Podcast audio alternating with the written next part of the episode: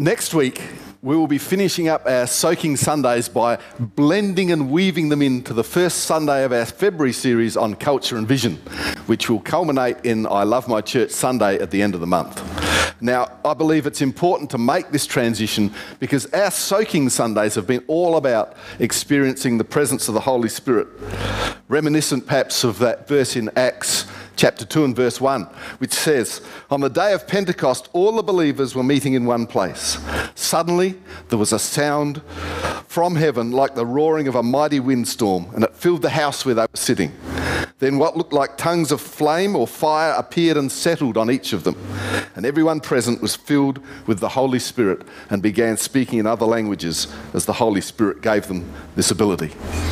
And while we all love that intimate experience, which we will continue today, we need to acknowledge the reason for this outpouring of the Holy Spirit and prepare accordingly. And that all happened not because God wanted the apostles to feel good, not because he felt that they were lonely and perhaps sort of needed an encouraging event to happen in their lives.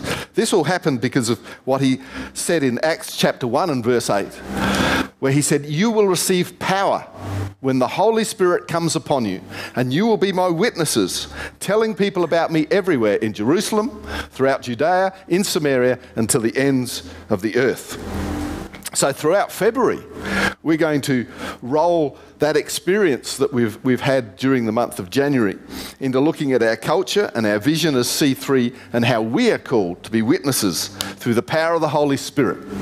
And I look forward to sharing that with you from next week. Anyone excited about moving forward with that?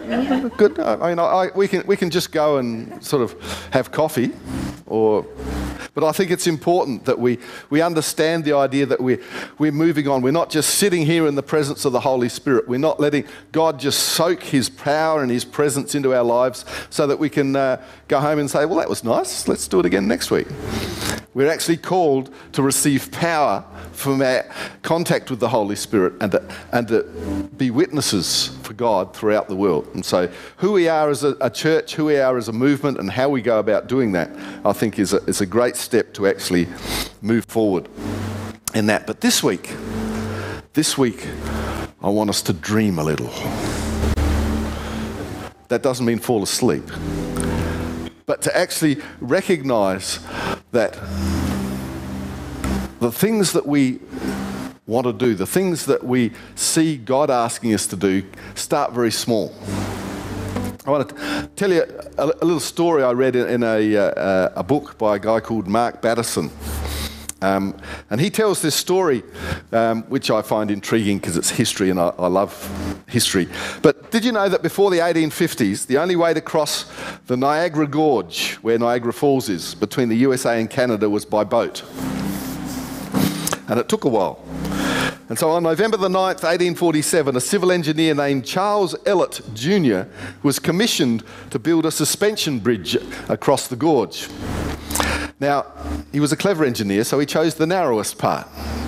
But the narrowest part is 240 metres wide, with 70-metre cliffs on either side and waters that rush towards a waterfall through the rapids. And so don't forget, this was before the age of helicopters and all sorts of marvellous inventions. And so the construction team brainstormed ways of getting anything across the gorge so that they could start building this bridge. Because, you know, you couldn't just throw a rock. It wouldn't go. So they thought, perhaps a rocket. But rockets were a bit hazardous in those days, so they canned that idea. Somebody suggested just tying a piece of string to a cannonball and firing a cannon across the rapids, which was also canned very quickly. But somebody actually came up with a brilliant idea. They offered a cash prize for the first person to fly a kite across the gorge. And so what they did was hundreds of young children on both sides of the river started flying kites across the gorge to see if they could actually reach it. Hundreds and hundreds of kids did it. And this was in January. The weather conditions in January at Niagara are not kite-flying weather. I mean, sometimes the falls freeze over there. So it was cold, but a 16-year-old American named Homan Walsh decided that he'd take a ferry from the American side to the Canadian side and hope that the stormy weather would allow him to fly his kite across the gorge. And on January the 30th, 1848, his kite made it across the gorge, winning him the $10 prize. You might sneer, that's worth about $350 in today's money, and if you're a 16-year-old kid, $350 could go a long way. The day that followed that successful flight across the gorge, they attached a stronger piece of string to his kite string and pulled that across, and then a stronger one, then a rope, then a cable consisting of 36 strands of 10-gauge wire, and they started building that bridge. And that bridge had an enormous impact on travel across the border. And it all started with one kite string. Hardly an auspicious beginning. But it reminds me of that scripture in Zechariah. Zechariah chapter 4 verse 10 says, "Do not despise these small beginnings, for the Lord rejoices to see the work begin, to see the plumb line in Zerubbabel's hand." Try saying that fast. See, God doesn't just delight in our big accomplishments.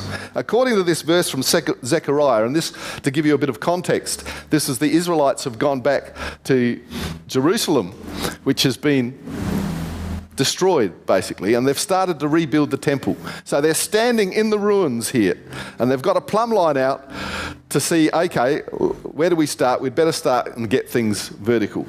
And it says here, God celebrates and is excited about it. They haven't even picked up a stone yet to build anything, but he is excited and celebrating because the work is about to begin. And so it's sort of a disproportionate sort of exaltation. But the thing is, and this is a really good thing to remember, is that God is great not just because nothing is too big. God is great because nothing is too small. So let's not be those people who say they'll give more when they make more. Let's not be those people who say they'll serve more when they have more time. When's that going to happen in our lives? Never. Let's not be those people who think they'll be ready to step up when the next big opportunity presents itself, but they aren't taking advantage of little opportunities right here and right now. The sad fact is, how you do anything is how you'll do everything. We want to do amazing things for God, but that isn't our job. Our job is to consecrate ourselves to God, and then God does amazing things for us. And let me tell you, if you aren't making little sacrifices right now, you're not ready for the big ones. If you aren't taking little risks right now, you aren't ready to step out for the big things God has for you. Little by little, bad habits are broken. Little by little, good habits are built. Little by little, dreams become reality. Today, I want us to take Take some time to allow God to be a part of the little things in our life. You know, I think as Christians, we have a habit of blocking God out of large portions of our life because that large portion consists of little things that we don't think God can be bothered with. Just as an example, I used to suffer from hay fever, and it was quite well controlled by antihistamines, but I was challenged one day to ask God to do something about it, and I didn't bother. It's just a little thing, you know, I take an antihistamine, it goes away. Why would I bother with God with something little like that? Until I realised that God is interested in the little things. So I stopped taking antihistamines and started having a really terrible time with hay fever. And I used to pray, I used to ride home from Adelaide University to Payneham through St. Peter's, and they had all the jacarandas out and the blossoms, and my eyes would be streaming, my nose would be running, and I'd be riding this push bike through the parklands, and I would be praying, saying, Lord, I believe that by your stripes I am healed, I'm going to beat this thing, this is not what you want for my life. And as I prayed, my nose would dry up and my eyes would stop watering and I'd feel really good until I stopped praying, and then it all came back again. And so I used to pray constantly on the way home. And it wasn't until I realised that I'd made it trivial in God's eyes and that I only had faith while I was praying. I need to actually start believing that God cares about the little things in my life. I don't suffer from hay fever at all today. And I mean, God didn't bring it as a miracle. God led me to change things in my life as well, which I wouldn't have done without that faith that he could do something. And so I encourage you this morning, we're going to spend a bit of time now soaking. I'm going to ask the musicians to play something, let's all stand to begin with. If you're at home, I encourage you to stand as well. And I just want you to think about the little things in your life that you haven't given to God. Maybe a niggling injury. It may be an attitude which you could change if you wanted to. Ever had any of those? Yeah, I could change that if I wanted to, but you don't want to, so you don't. And you know you can, and you know you could give it to God, but you sort of think, well, why bother God about little things? Because God is bothered about those things. So let's just bring those this morning to God. Let him embrace the little things, not just the big ones.